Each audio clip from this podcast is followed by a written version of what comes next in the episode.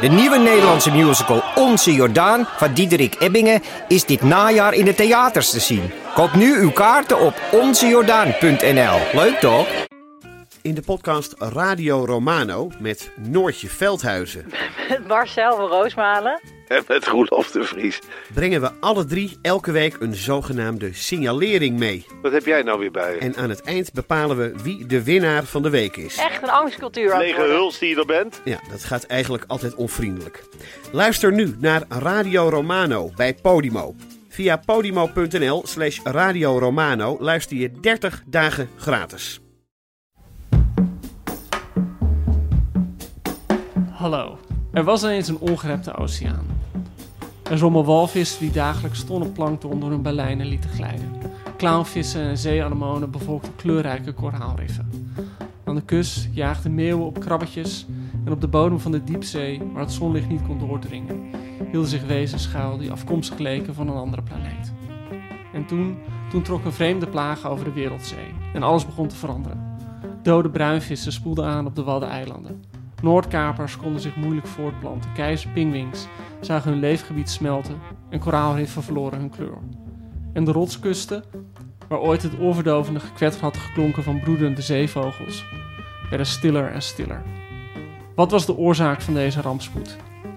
In het openingshoofdstuk van Silent Spring, haar klassieker over de schadelijke gevolgen van overmatig pesticidengebruik, geeft Rachel Carson een antwoord dat ook hier toepasbaar is. No witchcraft, no enemy action had silenced the rebirthing of new life in this stricken world. The people had done it themselves. Rachel Carson, auteur van De Zee, nu vertaald. Zo begint ongeveer wat ik nu net voorlas, het voorwoord van Jaap Tielbeke. Bij De Zee van Rachel Carson vertaalde Nico Groen. En dat is een titel, dat moet ik even voor de vorm kort uitleggen. Die is opgenomen in de Paradigma-reeks. En dat is een reeks die uitgeverij Atheneum Polak van Gennep samen met de Groen is gestart. Waarbij we een serie non-fictieklassiekers hebben geselecteerd om opnieuw uit te geven. Of voor het eerst te vertalen. En dat zijn een soort boeken, moeten dat zijn, die ons denken hebben veranderd. Mijn naam is Joost de Vries, ik ben adjunct hoofdredacteur bij De Groene. En ik heb twee mensen bij me om over Rachel Carson te praten. De eerste is Jaap Tielbeke, onze eigen Rachel Carson van Groen Amsterdammer. Eh, hij heeft internationale betrekkingen gestudeerd in Groningen, filosofie in Antwerpen en Nijmegen. En je bent ook nog eens geboren en, en opgegroeid in eh Ede-Wageningen, toch? Apeldoorn. Apeldoorn, oh, nou. Ik dacht Close dat enough, close enough. kende, Ja, maar vol hoe verrassingen. ben jij gewoon al vanaf je van kinds af aan met je neus gewoon in de groene gras? eh, en Jaap schrijft erbij, moet ik zeggen, over klimaat. Al jaren. En tegenover me zit Arita Baaiens, bioloog, schrijfster, reizigster, wereldreiziger moet ik zeggen. Je bent heel veel in de woestijn geweest, heel veel over geschreven. Boeken als Woestijnnomade en Een regen van eeuwig vuur. En eh, daar ken ik jou persoonlijk eigenlijk van, dat je op een gegeven moment een, een, soort transfer hebt gemaakt van de woestijn naar de zee. Eh, met een, ja, een heel bijzonder filosofisch taalexperiment. Taal voor de toekomst in gesprek met de Noordzee. Waarin je eigenlijk op zoek bent naar een manier om de zee een stem te geven. Zeg ik dat zo een beetje? Ja, ja, en het grappige was, teruggrijpend, ik ben dus eh, opgegroeid en geboren in Ede, in de bossen. Oh, wel, oké. Dus het is bizar dat ik in een woestijn terechtkom en bij de zee eigenlijk. Ja. Maar eh, nee, klopt wat je zegt. Wanneer kwamen jullie voor het eerst Rachel Carson tegen? Ja, ik kende haar zoals zoveel mensen, denk ik, vooral vanwege die klassieker Silent Spring. Maar het eerste boek wat ik van haar las was de Engelse versie van dit boek, wat net vertaald is. The Sea Around Us heet dat. En dat was een aantal jaar terug. Toen schreef ik voor De Groene ook een groot stuk over de staat van de oceanen. En ik was een beetje aan het onderzoeken van wie hebben daar nou over geschreven. En toen kwam ik tot mijn verrassing, want dat wist ik helemaal niet, dat Rachel Carson een trilogie had geschreven over de zee. En dit tweede deel, Sea Around Us, is het meest bekend. Ehm, en dat ben ik toen gaan lezen en dat vond ik echt, ja, eh, ontzettend boeiend. Vooral omdat ik verwachtte, Carson had toch een beetje de reputatie van iemand die zich heel erg, die heel erg doordrongen was van de verwoestende kracht van de mens op de natuur. Maar dat sprak eigenlijk helemaal niet uit dat boek. In dat boek schreef ze vol ontzag en verwondering over de zee. Het was echt een biologische blik, maar ook een hele literaire pen. Waarmee ze het hele zeeleven ontleden. En ook gewoon, ja, dat boek.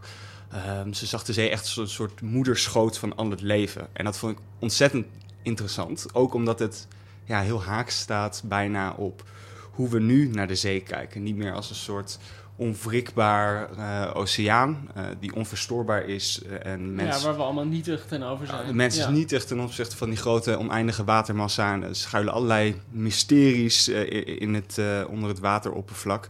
En nu zien we het ja, als toch iets waar de mensen een enorme invloed op hebben. En waardoor al het leven in de zee ook nog eens bedreigd wordt. Dus ja, dat, dat was voor mij mijn eerste echte kennismaking met de teksten van Carson. Ja. En voor jou, Rita? Ja, dat gaat echt heel ver terug, uh, eind jaren zeventig. Toen studeerde ik uh, al een tijdje biologie. En toen ben ik milieukunde als uh, bijvak gaan doen. Maar dat werd eigenlijk een langdurige exercitie. Maar onder andere door haar boek, The Silent Spring en de Club van Rome, wat toen ook al uit was. En um, vreemd genoeg ik ben toen ook in die tijd uh, gaan duiken in de Rode Zee. Totaal verpletterd door die kleurenpracht en zo. Maar ik heb de boeken over de zee van Rachel Carson nooit gelezen. Tot ik nu werd uitgenodigd dat te doen. Dus ik, ik vond het wel een beetje vreemd eigenlijk. En uh, dat ik dat niet kende, die trilogie. En heel blij dat het nu heruitgegeven is in het Nederlands. Want het verdient echt uh, gelezen te worden. Hoe was het om toen in de jaren 70 milieukunde te studeren? Het was te gek, want uh, het was een... Uh, ja, best een sombere tijd. Je had de zure regen. Misschien kwam het ietsje later in de jaren tachtig. Maar die biologiestudie die ik deed, ik, ja, ik het super interessant. Maar meneermotjes en hun levenscyclus en zo. wat moet ik daarmee? Ik vond mezelf ook niet echt een wetenschapper, omdat ik al die voetnoten en zo, daar was ik helemaal niet zo goed in. En toen kwam dus die uh, milieuproblematiek uh, meer naar voren. En toen ik dat ging studeren, was voor het eerst dat er gewoon um, meerdere disciplines diezelfde studie deden. Dus ik uh, was dingen aan het onderzoeken met mensen die rechten studeerden, antropologie, sociologie. En toen kreeg je een veel bredere kijk op die hele problematiek. Dus het heeft mij uh, eigenlijk gevormd als mens en als bioloog. Uh, ja, ik kijk nu even naar jou. Jij bent, want zie jij de inleiding geschreven bij de, de zee. Um, hoe moeten we Carson in haar tijd plaatsen? Ik bedoel, ze is geboren in Pennsylvania. Ja. En, ja. Ja, geboren in eigenlijk een beetje een ja, onogelijk stadje, zo wordt het omschreven, Springdale, in 1907. Maar worden alle stadjes in Pennsylvania altijd als onogelijk dat geloof, ik, dat geloof ik direct. maar ik wil maar zeggen dat het niet mijn eigen woorden nee, zijn. Okay, land. Ja, en, en ze beschrijft ook wel dat nou, in haar jeugd eh, was het nog, uh, was het nog ja, omringd door bossen en velden. En daar was ook heel veel te vinden. Dus was en haar vanaf... jeugd, dan heb je het over jaren... Ja, is geboren in 1907. Ja, 1907, ja. Dus begin en, en, en tijdens haar jeugd zag ze ook die industrie wel oprukken. Hè, ten koste van het milieu. En Carson was graag uh, in de heuvels om haar huis, vogels aan het kijken. En um, ja, in haar tijd ze was een nakomelingetje in een gezin, een oudere broer en een uh, oudere zus. En haar moeder die was eigenlijk ook een enorme natuurfanaat en die had interesse voor literatuur. En die oudere broers en zus die deelden dat niet, maar Rachel wel. Dus die werd helemaal ingewijd in de wonderen van de natuur door haar moeder. Was daar ook door gefascineerd.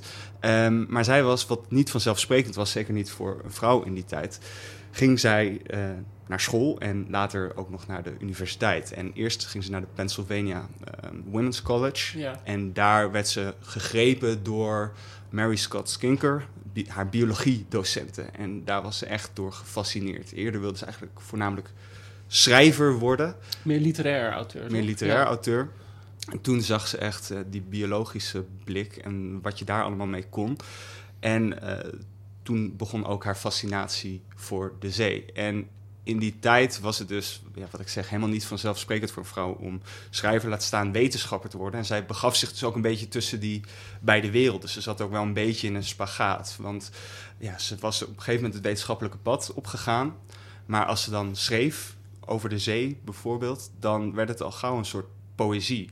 En het was toen ook zo, ze werkte voor de US Bureau of Fisheries. En dan moest ze eigenlijk gewoon hele droge wetenschappelijke rapporten afleveren. En die leverde ze dan in. En dan zei haar baas van ja, hier kan ik eigenlijk vrij weinig mee.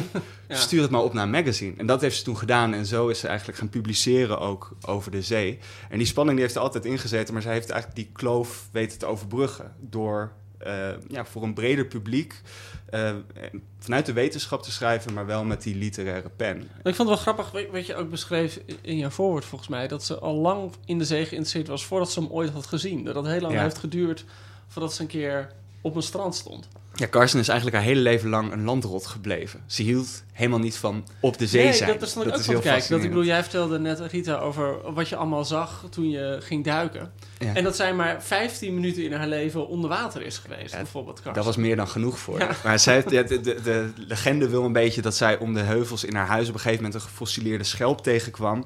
En toen denk ze dat van, wacht even, hoe kan dat? Stroomde hier dan ooit de zee en hoe zit dat? En uh, ze was ook gewoon in de band van, ja, van die zeemansverhalen. Ze las Melville en Conrad en zo. En, en dat was een beetje haar introductie.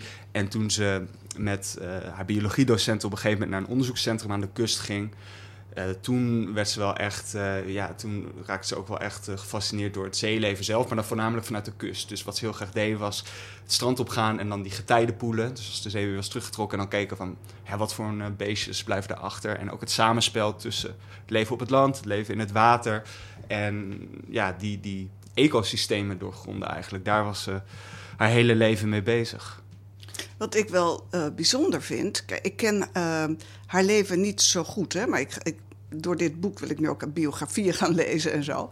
Maar uh, in die tijd was het volgens mij vrij ongebruikelijk voor vrouwen om te gaan studeren. Dus ze, ze moet voorbeelden hebben gehad, maar ook uh, misschien een mentor of mentrix. want ik weet uit mijn studietijd, en dat is echt veel later dan dat zij ging studeren dat hadden we op de, aan de Vrije Universiteit en uh, ik heb ook aan de UvA gestudeerd.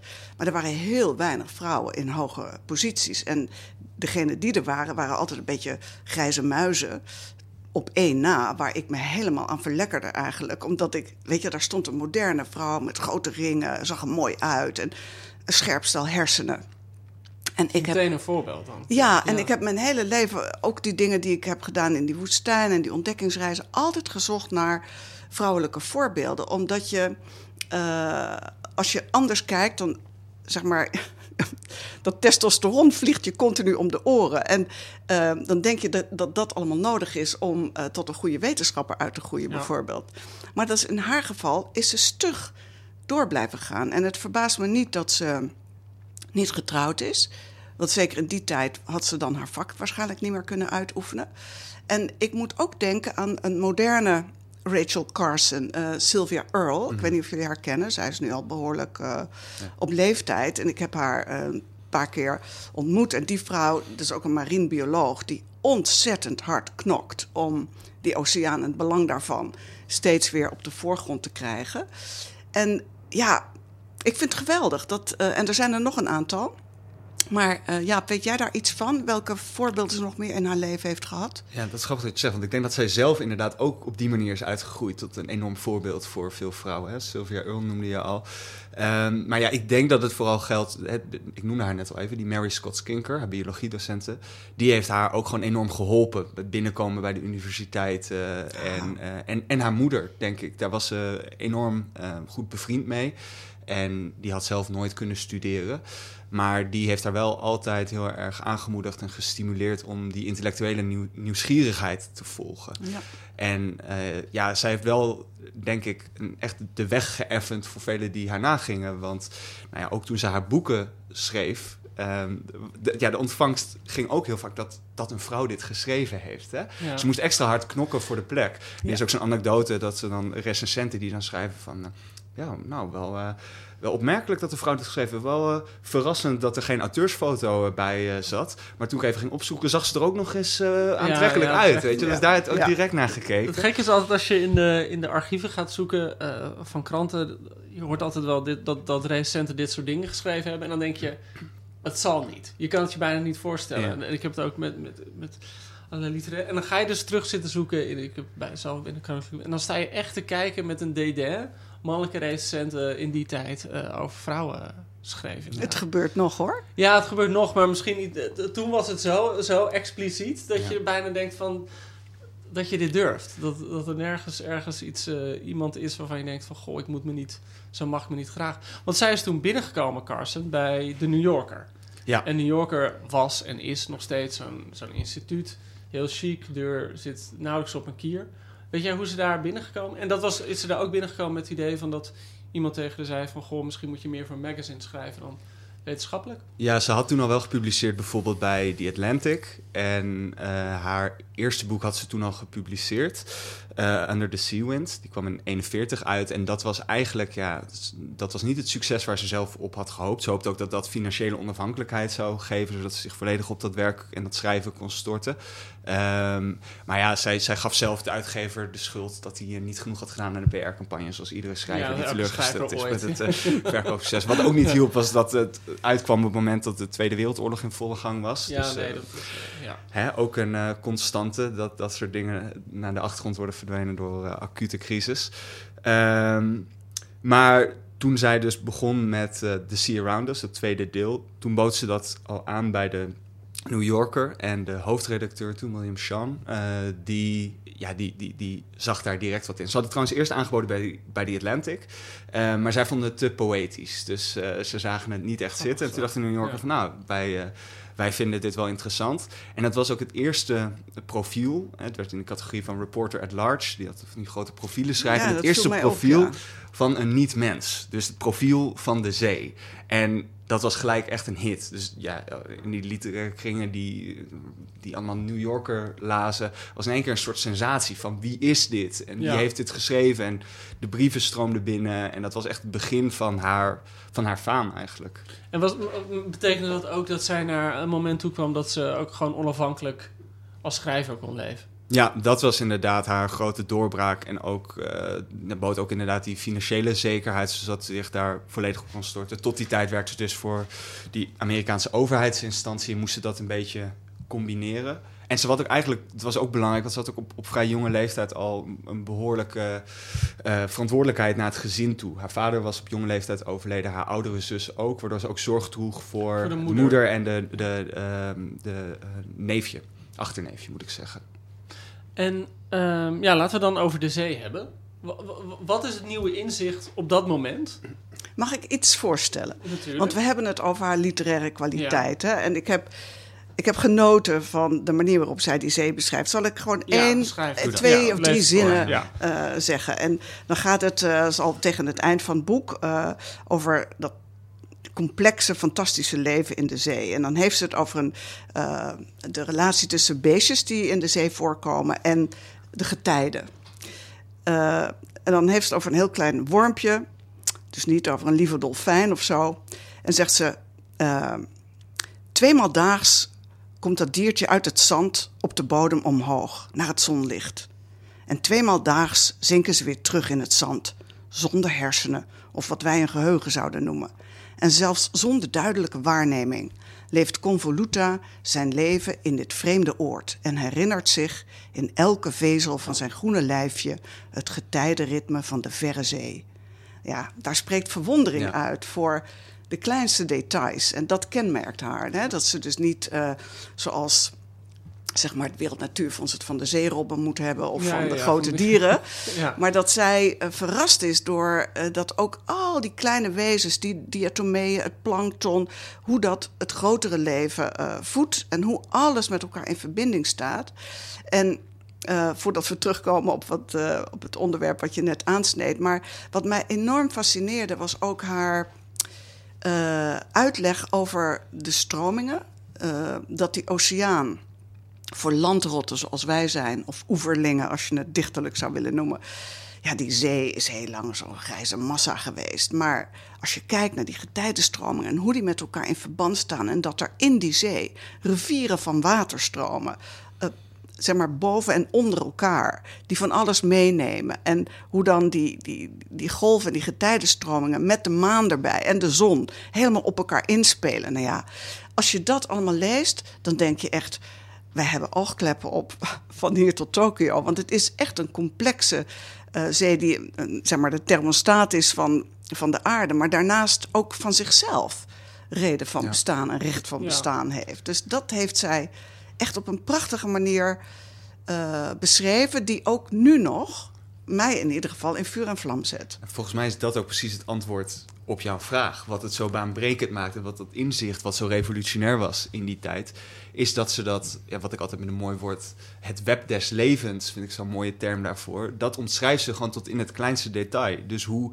alles met elkaar samenhangt, hoe ieder tot een kleinste organisme een functie heeft in dat ecosysteem. Ecologie was toen eigenlijk nog helemaal geen gevestigde wetenschap. Ehm, zij heeft eigenlijk de basis gelegd ook voor hè, dat, uh, dat je in de jaren 70 milieukunde hebt kunnen Mhm. studeren. Daar heeft zij een enorm belangrijke rol in gehad om ook ja, die wetenschappelijke kennis uit verschillende bronnen te combineren. En dat ook voor een breder publiek te ontsluiten. En voor haar was de zee ook een reis terug in de diepe tijd, in de, in de verre geschiedenis. Ze wilde ook heel erg laten zien van wij zijn voortgekomen uit de zee, wij zijn daar nog steeds van eh, afhankelijk. Een diepe tijd, misschien moet je dat concept even uitleggen. Ja, dus de diepe tijd is eigenlijk eh, eh, denken in tijdspannes op geologische schaal. Ja, dus niet Dus denken niet- over de, de, de 80 jaar dat je op de aarde rondloopt, hopelijk. Nee, dus vele miljoenen of zelfs miljarden jaren terugdenken. En dat, dat doet ze ook in dat boek. En nou ja, ook dat het leven bijvoorbeeld in de diepzee op een totaal ander tijdsniveau bijna gaat dan, Ja. dan, eh, dan op het land. Hè? Als je bedenkt dat daar al wezens rondzwemmen die al miljoenen jaren daar rondzwemmen, lang voordat de mens überhaupt op aarde rondliep. Ja, dat is natuurlijk een inzicht wat ja, tot bescheidenheid noopt. Ja. En, en zo Maar zag... ook die, die fantastisch over die getijden. Ja. Ik denk dan altijd aan de zee. Maar zij beschrijft dat er al getijden waren op de planeet Aarde. Toen er nog geen oceaan was. Omdat zo de maan is ontstaan. Weggeschoten door getijden in golvingen die er waren van die, die, nou ja, die hete ehm, Ja, aarde. hete bol. Ja. En dat, dat gaat dan even niet over de zee, maar zo ver terug gaat ze. Dus ze legt allerlei verbanden en op een manier dat je er meer van wil weten. Want ik ben meteen dingen op gaan zoeken, ook van hoe staat het er nu mee? Ja. Wat weten wij nu? En dat was in het begin was dat voor mij even een ehm, afknapper op de eerste bladzij. Dat ze, eh, ja, 2 miljard jaar oude aarde. Ik denk, ja, hallo, als dat niet klopt, dat klopt er dan nog meer niet. Maar, eh, Ja. dus daar moest ik even doorheen. En dan op een gegeven moment gaat het over processen. En ja, daar heeft ze toch wel iets beet. En dan vergeef je het er ook dat ze nog niet eh, alles weet wat wij nu Nee, weten. wij, ja, je Ja. hebt natuurlijk eh 60 jaar voorsprong op haar. Ja, maar wat, wat ik ook wel, waar ik benieuwd naar ben, wat jullie daarvan vinden. Kijk, die hebben altijd een honger naar kennis. En je weet meteen ook hoe die kennis veelal gebruikt gaat worden. Dus die diepzee, dat was voor mij nog een soort redding. Naast toen ik die woestijn in ging, die woestijn, ik denk, daar kunnen mensen toch nooit wat mee, weet je wel. En naar mijn idee heb je als mensensoort heb je plekken nodig eh, in het universum, maar ook op aarde, waar je als mens niet bij kan. Te link, te gevaarlijk, te groot. En voor mij was dat ook de oceaan en die diepzee. En ik wist ook tijdens mijn studie, daar komen organismen waarschijnlijk voor waar wij nooit bij kunnen komen. En verdomd, een tijdje terug was er een prachtige serie van de BBC over dat diepzee leven in die oceaan. En ik zat echt met, met open mond. Ik riep ook, kijk, oh, nee, weet je, prachtige eh, wezens zag je. En tegelijkertijd bloedde mijn hart. Want ik dacht, oh jezus. Je wil bijna niet dat het ontdekt wordt. Nee. Ja. Je laat die beesten. Eh, Laat ik dat moet ook leven. meteen denken aan, aan James Cameron, die, die regisseur. Die dan zo'n speciaal duikbootje ontwikkelt Ja. om onder water. Dat je echt denkt van ja, waarom moet je daar nou naartoe? Ja. Waarom moet je er overheen plassen, zeg maar? Zo voelt Ja. het een beetje soms. Ik- Kijk, ik snap het, want zelf heb ik ook een enorme honger naar kennis, eh, net als jullie. Maar als ik aan, aan de macht, als ik het voor het zeggen zou hebben, zou ik bepaalde dingen verbieden. Zou ik gewoon zeggen, dat is niet voor ons. Dat Ja. is voor het leven daar zelf. Maar goed, dat kan niet. Ja, dat is precies de tragiek die er volgens mij ook in schuilt. Zij heeft die enorme honger naar die kennis en ze wil de geheimen van de zee ontsluiten. Alleen wat doen we met die kennis? Wat doen we met die geheimen? Hoe beter we de zee leren kennen, hoe beter we ook worden om het uit te buiten. Dus wat we nu doen, is we gaan naar de diepzee. Niet Ja. alleen om te ontdekken wat voor wezens daar rondzwemmen, maar om metalen te mijnen. ja. Om, om graanknollen waarvan zij al beschrijft dat die enkele millimeters in duizenden jaren groeien. Maar die kunnen wij niet goed gebruiken voor onze elektronica.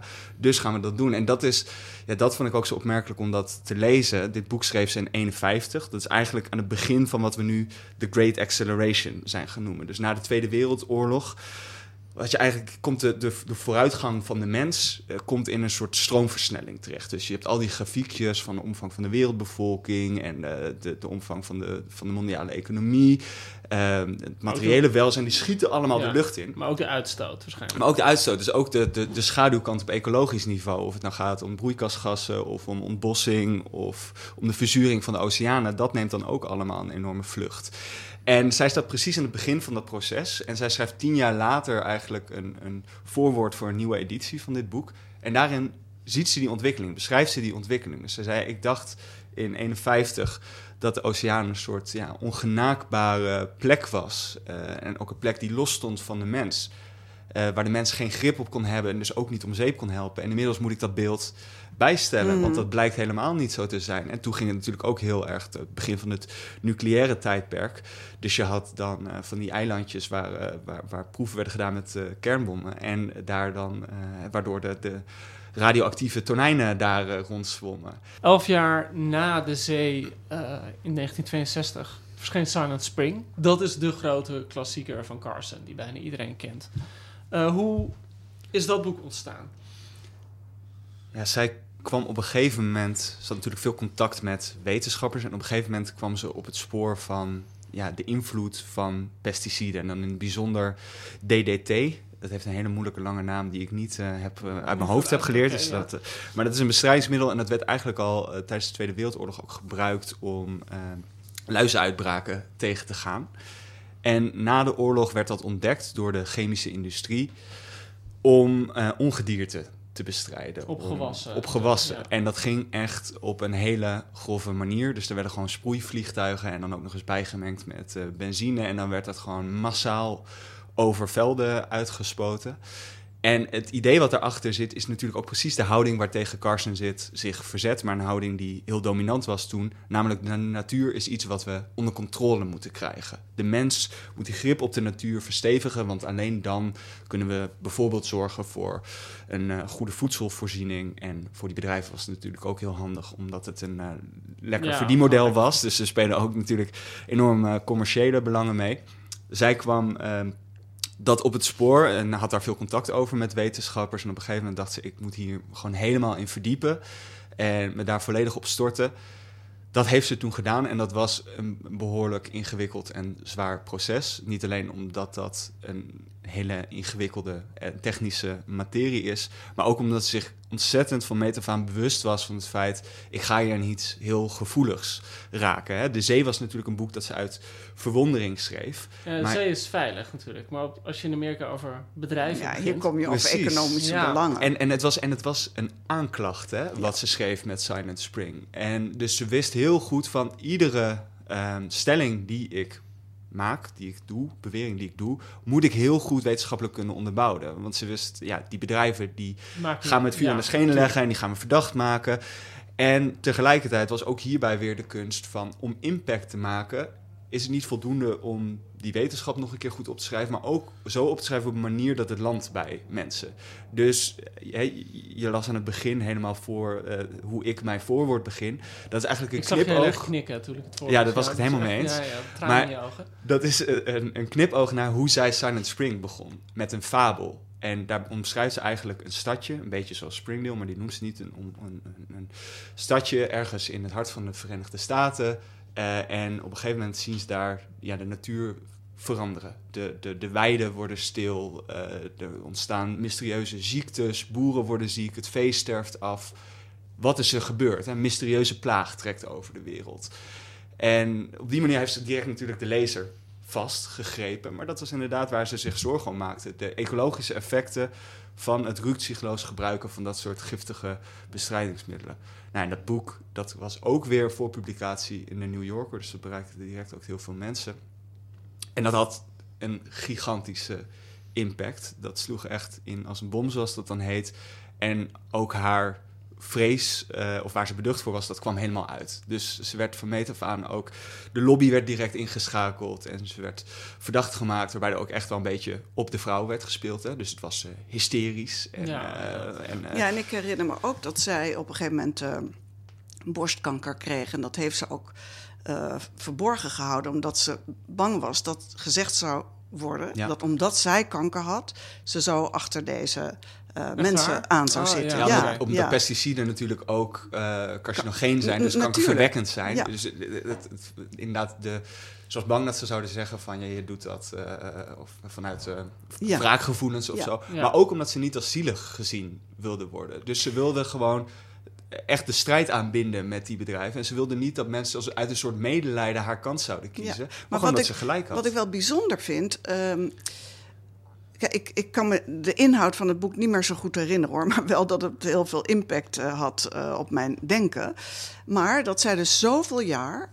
Uh, wetende wat haar te wachten stond, hier achteraan is gegaan, komt denk ik vooral voort uit haar liefde voor natuur. En daarbij ja, was ze natuurlijk ook een stem zoals een wetenschapper en ze wist wat ze uh, wilde zeggen. En wat mij verbaast is. Um, of prettig verbaasd is dat het zo'n impact had, het boek. En ik zit ook te zoeken naar, weet je, in deze tijd of er vergelijkende uh, dingen zijn gebeurd. En ik, ja, ik moet aan Friesland denken, het is natuurlijk wel heel kleinschalig, maar waar dat hele bodemleven gewoon naar de ratsmodee is gegaan, doordat boeren uh, dat land nou ja, met gier en ook pesticiden en zo, geen pesticiden, maar uh, bestrijdingsmiddelen uh, uh, ver, vernielen.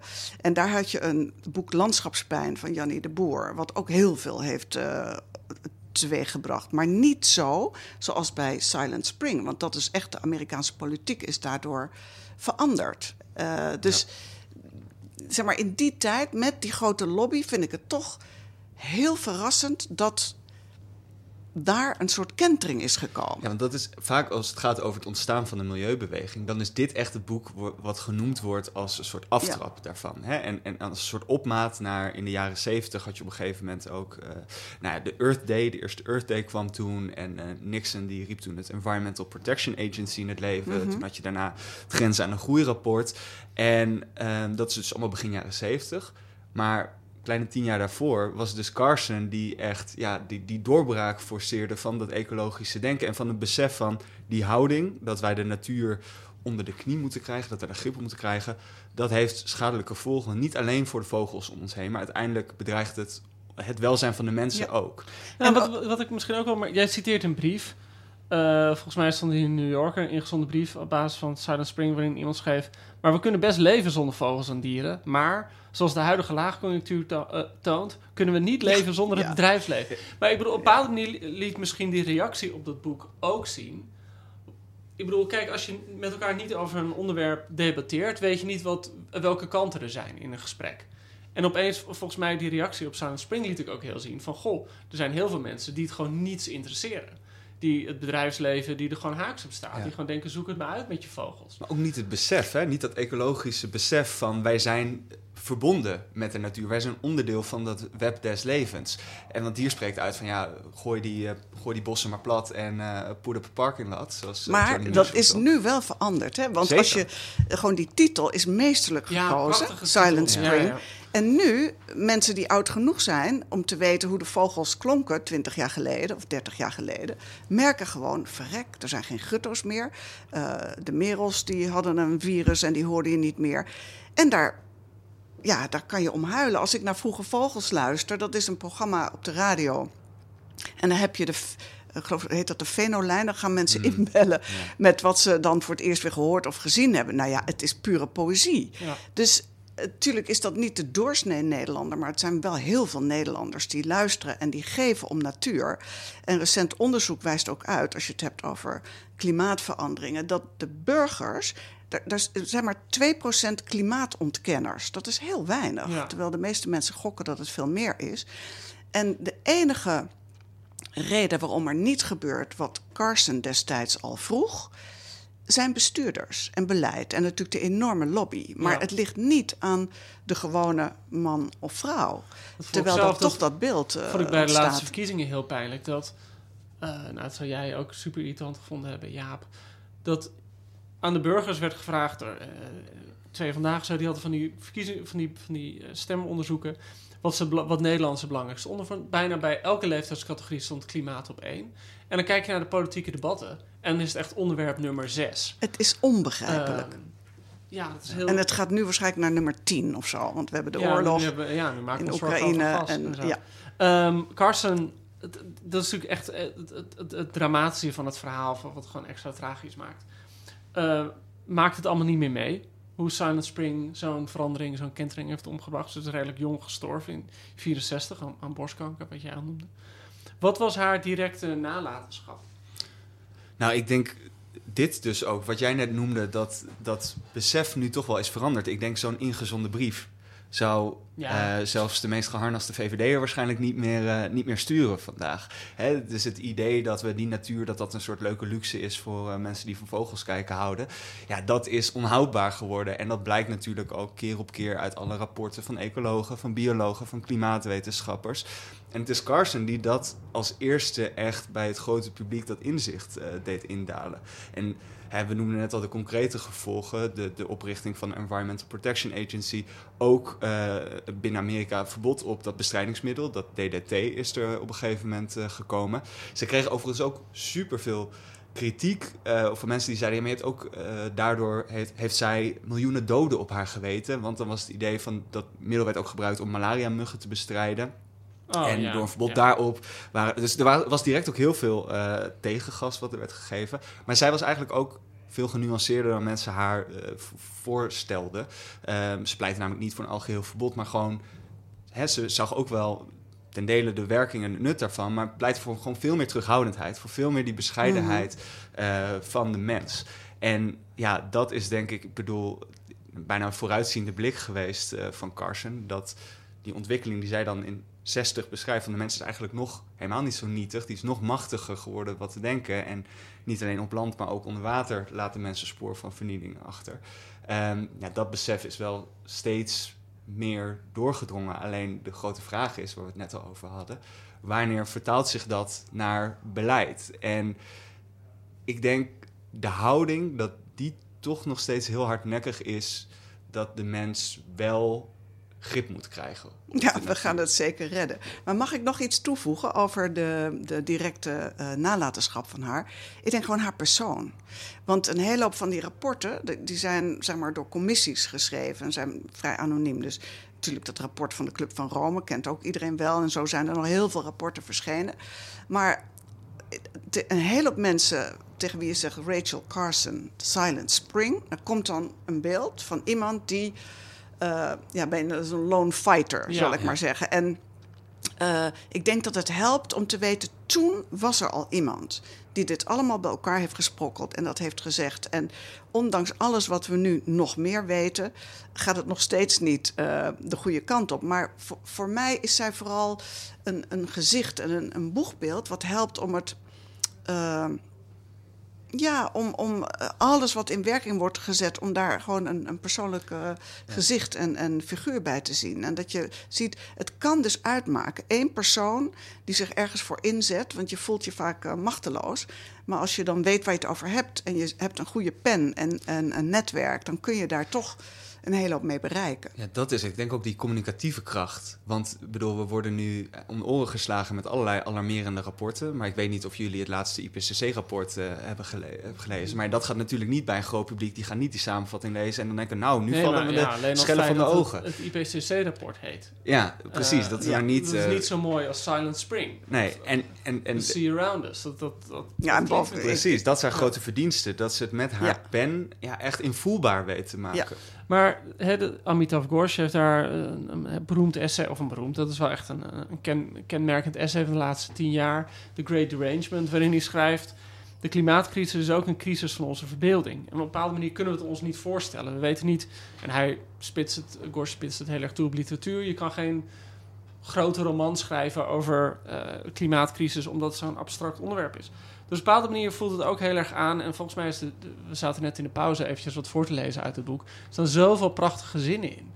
En, en hoe belangrijk is het om met, met een ander soort verbeelding over het klimaat te schrijven. En Rita, jij bent natuurlijk helemaal mee bezig met jouw project Taal voor de Toekomst. Ja, om diezelfde reden. Omdat ik uh, merkte dat in, uh, in Nederland, in vergelijking met de plekken waar ik vaker kom, waar mensen met natuur praten. Maar in Nederland praten we erover, dus over de zee. En dus ik dacht, wat zou er nou gebeuren als we de zee nemen? Want dat is heel bepalend voor het ontstaan van Nederland, voor onze cultuur en de economie. Stel dat we die zee zouden kunnen verstaan zouden we dan anders gaan oordelen over die zee? En uh, zouden we die, de zee, de Noordzee, dan niet meer als een groot industrieterrein zien... waar we windmolenparken kunnen neerpleuren en zo... maar gewoon eh, ook die vissen vragen wat ze willen. Het klinkt natuurlijk bezopen, maar uh, het kan. Dus er is een... uh, algoritme, een lerende taalmachine die we hebben getraind namens de zee te spreken. En het is een, wat jij al zei, filosofisch experiment. Dus het is niet echt de zee die dat denkt, maar stel dat die zee dat zou kunnen zeggen. En hebben het afgelopen jaar met heel veel mensen mochten vragen stellen aan die zee. en dat is gebeurd. Een oproep geplaatst. Precies, en die schrijfactie. En ja. uh, nou, daar, daar komt nog een vervolg op in de vorm van een boek. Maar zal ik uh, gewoon eens wat voorlezen? Ja, maar vertel ook even hoe, hoe dat dan precies tot stand is gekomen. Die, want die, ja, ja. Die voor, ja ik, ik, ik, ik heb ze in de eerste stelling al gelezen. Het is echt pure poëzie vaak. Ja. Um, ik bedoel, het experiment zelf. Ja. Nou, omdat ik merkte dat in, in bijvoorbeeld Siberië... daar hebben mensen het over uh, bergen die bezield zijn... over de rivieren waar ze mee zingen... over bloemen die je niet zomaar mag plukken en zo. En dat vond ik in het begin natuurlijk wel heel aandoenlijk en aardig. Maar ik dacht, nou ja, goed. Ja, folkloristisch is het bijna. ja. ja. En naarmate ik daar vaker kwam, dacht ik, goh, Bayens, jij hebt altijd dat, dat wetenschappelijke stemmetje... wat dan overal commentaar oplevert. Hè? Van ja, leuk, maar kan niet, hoort niet, past niet en zo. Hoe kun je het bewijzen?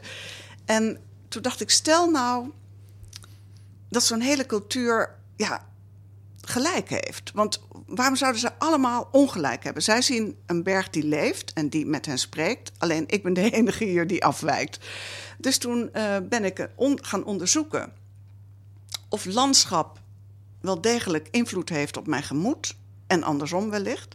Ik zal even besparen hoe ik dat heb gedaan. Maar dat, dat uh, is een, een kunstzinnig uh, onderzoek geweest.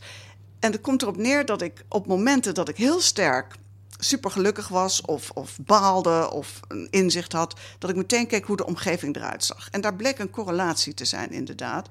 En ik kon ook herinneringen in landschap waarnemen. Wat ik niet wou, want ik denk, hoe kom ik daarmee terug in Nederland? In ieder geval was dat een aanzet om te denken: hé, hey, er zijn dus kennissystemen die anders werken dan het wetenschappelijke, waarin je uh, ja, dingen moet bewijzen. En als ik iets zeg of doe en jij doet het zelf, dan moet er hetzelfde resultaat uitkomen. Ja. Maar in Siberië en ook in Papua Nieuw-Guinea, daar hebben mensen andere kennissystemen die ook werken, anders hadden ze niet kunnen overleven. Dus mijn gedachte was, als zij met vogels kunnen babbelen en met die bergen, en daar zag ik uit dat zij ook met respect dan die omgeving benaderen. Het zijn geen, weet je wel, geen ideale samenlevingen, maar in ieder geval als we zouden leven zoals zij, zou de toekomst er wel anders uitzien. En ik dacht, nou, dat zou ik in Nederland toch ook wel graag willen. Want wij hebben een hele technocratische taal die uitdrukt dat wij continu sleutelen ja. aan natuur. Die moet doen wat wij vinden dat het moet doen. Maar wij vragen nooit iets aan die natuur. We bedanken die natuur ook nooit. En we praten alleen maar over en niet met. Dus ik dacht, we gaan praten met de zee. Maar hoe dan? Want als wij naar de zee gaan luisteren, dan, ja, niemand, niemand spreekt die taal meer. Dus ik, nou, dan, uh, misschien kan dat dan met een, een lerende taalmachine, een algoritme, die getraind is om namens die zee te denken en te spreken. En dan ga ik kijken hoe mensen daarop reageren. Of ze inderdaad opeens een, een emotie voelen als die zee iets terugzegt. En als dat zo is, heeft dat misschien ook wel impact op ons handelen in de toekomst. Dus bijvoorbeeld, één vraag was: um, Zee, wat beweegt je toch om steeds maar het strand op te willen? Dan zegt de zee: Weet niet, je eigen licht zien breken, zoeken naar een andere, ogen van gras zien, oceaanse dingen ervaren, dreigen, breken, praten, meestal althans. Daar snap je in eerste instantie weinig van, maar je moet dus ook niet met je ratio luisteren. Uh, maar met, nou ja, meer met je gevoel. En ik heb dit ook voorgelegd aan mensen van ARK. Uh, dat is een uh, natuur, hoe zeg je dat? Uh, zijn consultants die uh, bijvoorbeeld Ruimte voor Rivieren project hebben uh, mee helpen vormgeven. En zij waren een dag aan zee en ik heb hen gevraagd: stel maar een vraag aan die zee en dan geef ik antwoorden. Nou, die waren perplex, omdat je merkte, biologen, ecologen, die. Verrek, maar ik vind het wel heel mooi die vraag van wat bezielt de zee om het strand op te willen. Vind ik al, ja. al een baanbrekende ja. vraag op een gegeven manier. Nou ja, het, het, kijk, je hebt het over verbeelding. En ik denk dat dat essentieel is. Omdat je, als je een toekomst wil verbeelden die anders is dan waar wij naartoe gaan, lijken te gaan. Zonder verbeeldingskracht gaat het gewoon niet. Want dan strand je in maatregelen, in instrumentjes, in meer technologische oplossingen. Het gaat er uiteindelijk om dat je toch een andere manier van in de wereld zijn uh, dat je Ja. daar naartoe komt. En nou ja, zo'n zee die spreekt. Ik ben anders met die zee eh, omgegaan, zal ik maar zeggen. Dus ik denk, ja, ik kan niet iedere bestuurder Ja, mee naar die zee nemen. je Maar partner in zo'n Ja. project. Dat is natuurlijk ook heel iets ja, anders.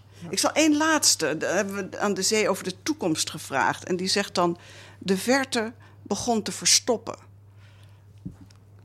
Het zegt alles. en de zee, die zegt dat, volgens mij, als ik het goed heb begrepen, ook door een soort algoritme wat jullie hebben ontwikkeld Ja. om eigenlijk die antwoorden te. Ja, samen met eh, Mark IJzerman en eh Tivon Rice. Tivon Rice is de ontwerper van eh, dit taalalgoritme. En Mark IJzerman heeft dat in het Nederlands omgezet en mij enorm geholpen daarbij.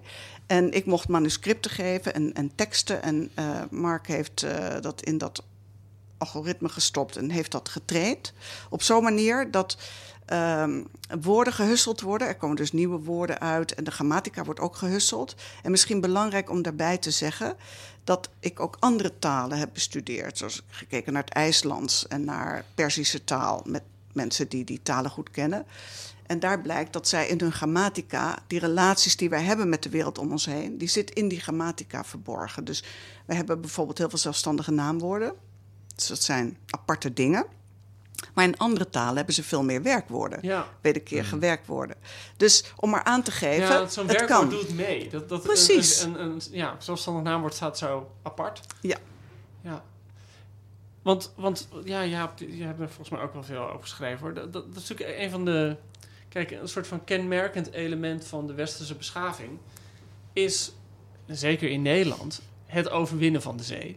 Het overwinnen van het landschap. Of het in ieder geval naar onze hand zetten. Dat- Op een bepaalde manier is dat de basis van ja, zoveel westerse landen op. Bedoel, Ja. Het is heel moeilijk om te bedenken hoe je daarmee breekt. Nou, daar hoef, daar hoef je of- helemaal niet mee te breken. Want ik denk dat het vrij natuurlijk is. Eh, ik, ik, ik ageer ook niet tegen, maar ik zeg als er niks naast staat. dan heb je wel de indruk dat wij alles mogen doen eh, wat ons goed dunkt. Terwijl de zee is een massa water, maar daar zitten dus ook plankton, daar zitten vissen, daar zitten wieren en algen in. En die hebben, wat mij betreft, eh, recht van zijn.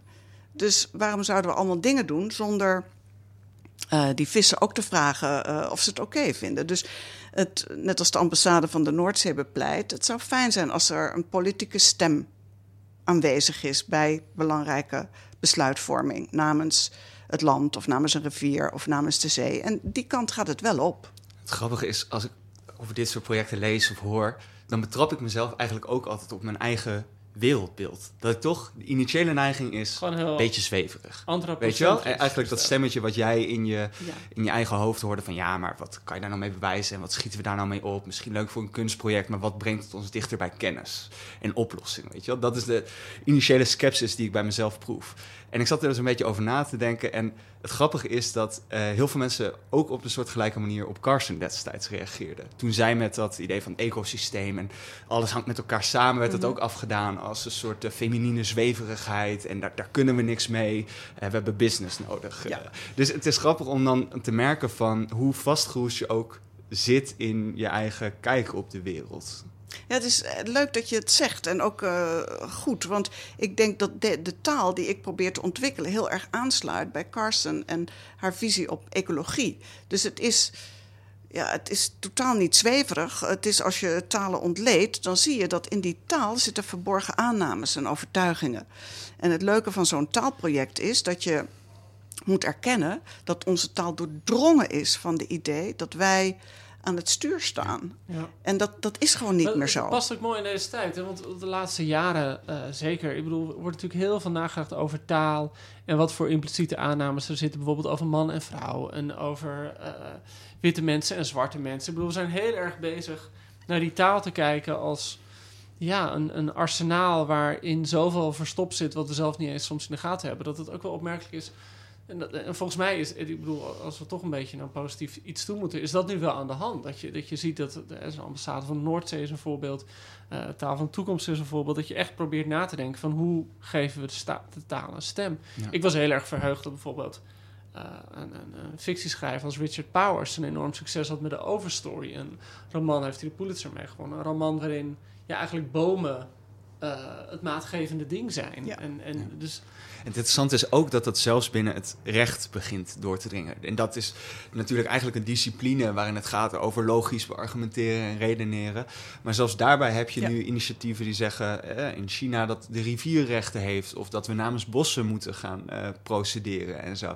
Dus het is heel interessant hoe dat. Ja, maar ook in allerlei- de, in de harde biologie nu. Hè? Ja, Dus die communicatie, er is een, een, een eh, faculteit of een instituut mens-dierrelaties eh, eh, in het leven geroepen. En die vind je ook in andere landen. Dus eh, je ziet echt in de wetenschap, in de kunsten, eh, iedereen, studenten, iedereen is met deze thema's bezig. De enigen die zich er niet mee bezighouden zijn de, zeg maar, de bestuurders en de politici. Maar ik zie gewoon, het is, het is een hele grote beweging aan het worden. En nou ja, wij hebben het er nu ook over. En het mooie is met die verbeelding, denk wat ik als laatste wat ik daar belangrijk aan vind, is dat het mensen ook eh, s- sparkles bezorgt. Je kunt ook met plezier met deze dingen bezig zijn, zonder je meteen helemaal 100 kilo op je schouders te hoeven dragen. En dat heeft Carson ook gedaan met haar mooie manier van schrijven.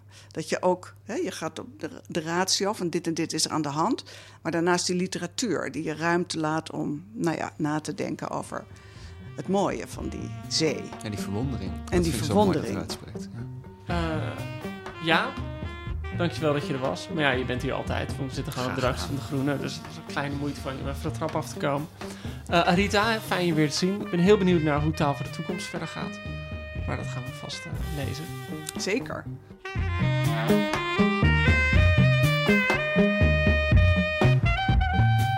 Wil je nou nog meer weten? Op 26 april gaan schrijver Jaap Tielbeke, evolutiebioloog Thijs Goldsmith en filosoof Lisa Doeland in de Bali in Amsterdam verder in gesprek over de zee van Rachel Carson. Dichter Joost Ome draagt voor uit zijn nieuwe roman Fishes. Kijk op bali.nl voor kaarten. Een avond wordt het dus over ecosystemen, verwondering en klimaat. Hoe staan we in verhouding tot de natuur en wat zegt dat over onszelf? Dit was een podcast van de Groene Amsterdammer. In samenwerking met uitgeverij Atheneum, Polak en van Gennep. De zee is nu verkrijgbaar in de winkel. Mijn naam was en is Joost Vries. En deze podcast is gemaakt door Giselle Mijnlief.